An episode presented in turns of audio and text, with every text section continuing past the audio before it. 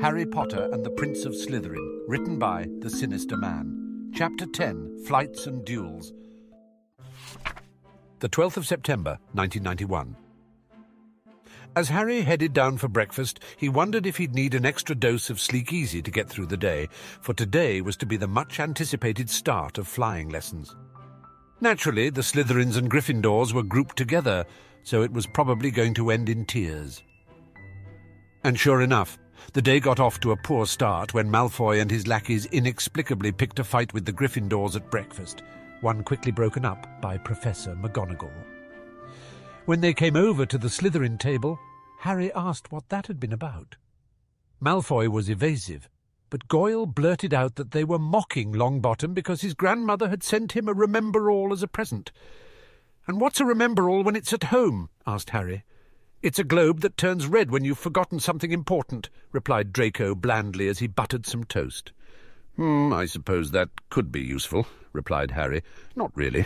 Besides, Longbottom's is huge and ancient and ugly and looks to be made of cheap glass.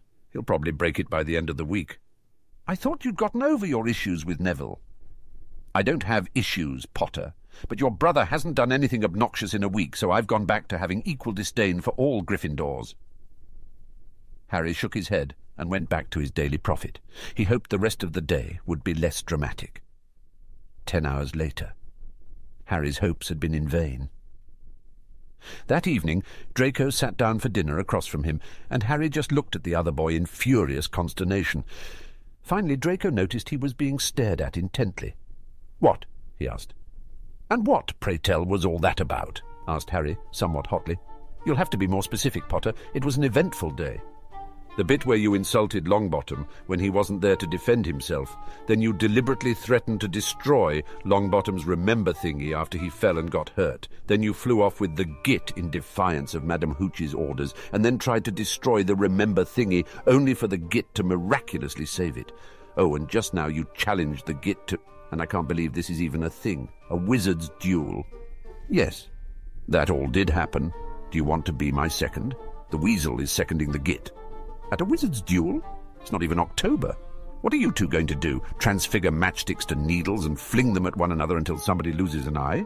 You'll just have to come to the duel and watch. Meet me in the trophy room at midnight.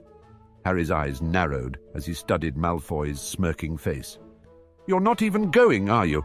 This is just a trick to get the Git and the Weasel out of bounds after curfew. Draco laughed. That's what I like about you, Potter. Despite your obvious deficiencies, you're still leagues ahead of your miserable brother. Well, I suppose that's what passes for a compliment in this house. Pfft! If you wanted compliments, Potter, you should have gone to the Puffs, Harry snorted. Well, hopefully this has at least cured you of your strange obsession with Longbottom's Remembrall. Draco sneered at him, and then resumed eating. Theo eyed the whole exchange silently. Later, as the Slytherins were returning to their dorms, Theo nudged Harry and whispered, You should think about getting a Remembrall yourself if you can. And then he held out his hand to show a small orb that looked just like Neville's, only about one-fourth the size. Draco has one as well. They're more useful than you might think. Then Theo moved on quickly, leaving a perplexed Harry Potter behind. The 13th of September, 1991. The next morning, Harry met with Hermione and Neville in the library. They were supposed to meet up so that he could answer a few last-minute dada questions before that morning's class. But now, instead, he was sitting in a padded chair, rubbing his temples and listening as Hermione and Neville described their adventures from the night before. So let me get this straight, he said tiredly. Jim and Ron decided to sneak out to participate in an illegal midnight wizarding duel, which wasn't going to happen anyway, because the whole thing was a trap to get Jim in trouble, which I figured out in less than five seconds. And you went along because... Well, I wasn't planning on accompanying them, but I came out into the hall after them to tell them not to go, and then the fat lady wandered off somewhere, and I was stuck anyway, so I thought it better to go along with them than just sit in the corridor by myself said Hermione, as if that was the most logical thing in the world. And they actually found me passed out on a bench nearby. I, uh, sort of forgot the password and fell asleep. And then, Neville muttered, stupid Remembrall under his breath, just barely loud enough for Harry to hear. So to continue, Harry said with some annoyance. The four of you went to the trophy room, discovered that Malfoy never showed, almost got caught by Filch, and then decided the best thing to do was to go to the third floor corridor of certain painful death. Well, Neville replied with a grin.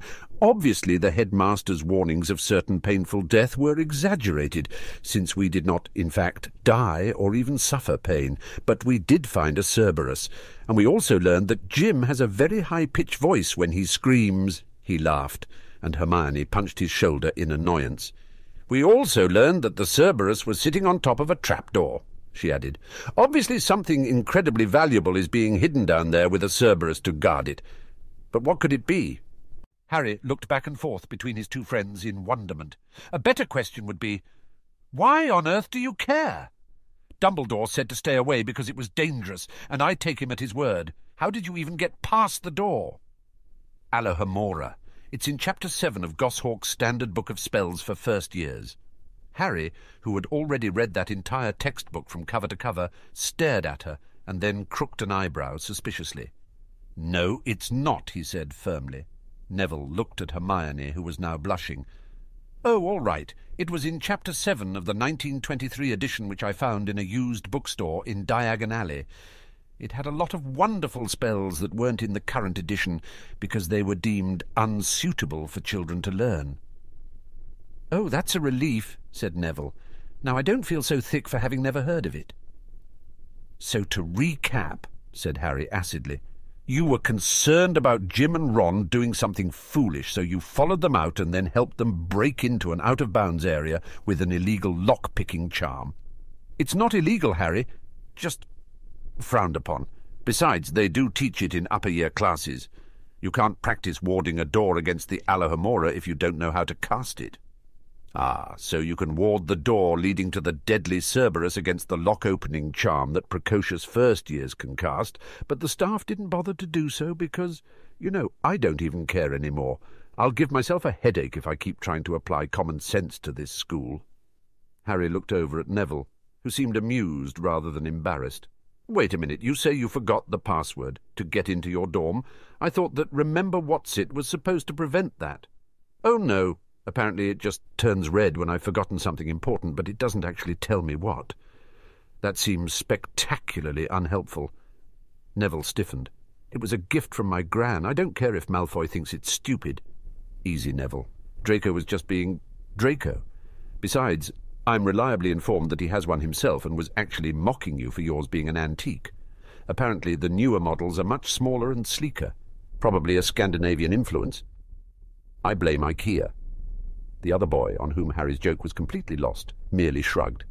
It's kind of a tradition for Longbottoms to reuse family heirlooms. That's why I'm using my dad's wand instead of a new one. Hermione's brow furrowed. You can do that.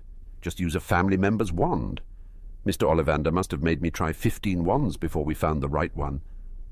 And twice that number for me. He kept going on about how the wand chooses the wizard and stuff like that. Neville shrugged again, but Harry persisted. Nev, I know you've been frustrated about how much trouble you've been having in classes, but it looks to me like you're doing fine in everything except wand work. The book on wand I picked up at Ollivander's says that using a wand that's unsuited for you at best makes it hard to work magic and at worst can be physically dangerous. Is it possible that your wand isn't compatible, and that's what's holding you back? It's my father's wand, Harry. He was a great wizard, and I want to be worthy of him, exclaimed the boy, who was becoming upset. Pince shushed loudly from her desk, and Neville ducked his head. Hermione patted his leg and said gently, We know, Neville, but you're not a carbon copy of your father. Your mother was a great witch as well, and half of you comes from her. Was her wand made of the same materials as your father's? Neville closed his eyes. I don't think so. I understand what you're saying. If... if my wand work doesn't improve, I'll talk to Gran about getting a new one. Like you promised to talk to the nurse about your magic and your memory issues, thought Harry, though he said nothing aloud. Well, I suppose we should head on down to breakfast before the weasel eats it all. But both of you, please, stop trying to follow after Jim Potter and save him from himself. I understand the desire to stop Jim from costing you even more house points, but it's not worth the risk of you two getting into trouble, or possibly even hurt. Harry shook his head. By the way, I never heard. How many points did McGonagall take yesterday after that broom nonsense with Jim and Draco? Neville and Hermione looked at each somewhat nervously. What? asked Harry, suddenly apprehensive. Thirty seconds later, after the trio had been kicked out of the library because of Harry's yelling, Unbelievable! This place is absolutely unbelievable! A teacher says, Don't do this or you'll be expelled. Jim Potter does that very thing a minute later. And not only is he not expelled, he gets on the flipping house Quidditch team. Bloody hell! Language, Harry, said Hermione. I bet he's the youngest seeker in what, twenty years? Thirty? Neville coughed. A century. Gah! Harry, please, think it through. Oh, by all means, Hermione, explain what rational reason there is for putting Jim Potter on the Gryffindor Quidditch team, other than McGonagall caring more about a stupid trophy than any pretence of school discipline. Professor McGonagall, Harry, Hermione corrected. Harry actually sneered at that, which startled Neville. He was used to sneering Slytherins, but he'd never seen Harry do it before. He was surprisingly good at it. Listen, Harry, she continued. Yes, this seems grossly unfair, but think about it from Professor McGonagall's point of view. They've been using sticks pretty hard with Jim to no avail, so they've decided to give him a really big carrot. Neville looked back and forth between the two. I have no idea what you're on about. Carrot? Is this like that ninja thing from last week? Harry sighed. It's a muggle expression, Nev. To get a donkey to move, you can either hit it on the behind with a stick or dangle a carrot in front of its face. It means that they obviously can't control Jim with detentions, let alone loss of house points, so they're giving him something he desperately wants, the status of being on the house Quidditch team, which they can then threaten to revoke if he acts out of line. Exactly, said Hermione. And as an added bonus, the Gryffindor captain is a madman named Oliver Wood, who has set up a truly grueling practice schedule. Twelve hours a week. Possibly more as the first match draws near. We are playing you lot, after all. That's twelve hours or more a week. He'll be under the supervision of upper year students and kept out of mischief. Harry took a deep breath and exhaled. It made sense. But that didn't mean he had to like it. Fine. I hope the git falls off his broom. The other two laughed. I'm sorry I lost my temper. You to go on to breakfast. I need to use the facilities. The two Gryffindors said their goodbyes and headed on. Harry turned and walked the other way, pausing at the boys' lavatory door before looking back at his friends. Then, seeing that they weren't watching, he quickly darted past the bathroom before turning down a side corridor and into the empty classroom sometimes used for care of magical creatures. Checking quickly to see that no one else was there, he picked up a piece of chalk and threw it at a large painting of a sleeping ashwinder wrapped around its eggs. Esme, Esme, wake up! With a hiss, the fiery serpent raised its head and hissed at Harry, the corona of flame around its head lighting up the whole room. I'm sorry for waking you, but this is important. What have the other snakes been saying about the locked room in the third floor corridor? You know, the one with the three-headed dog in it?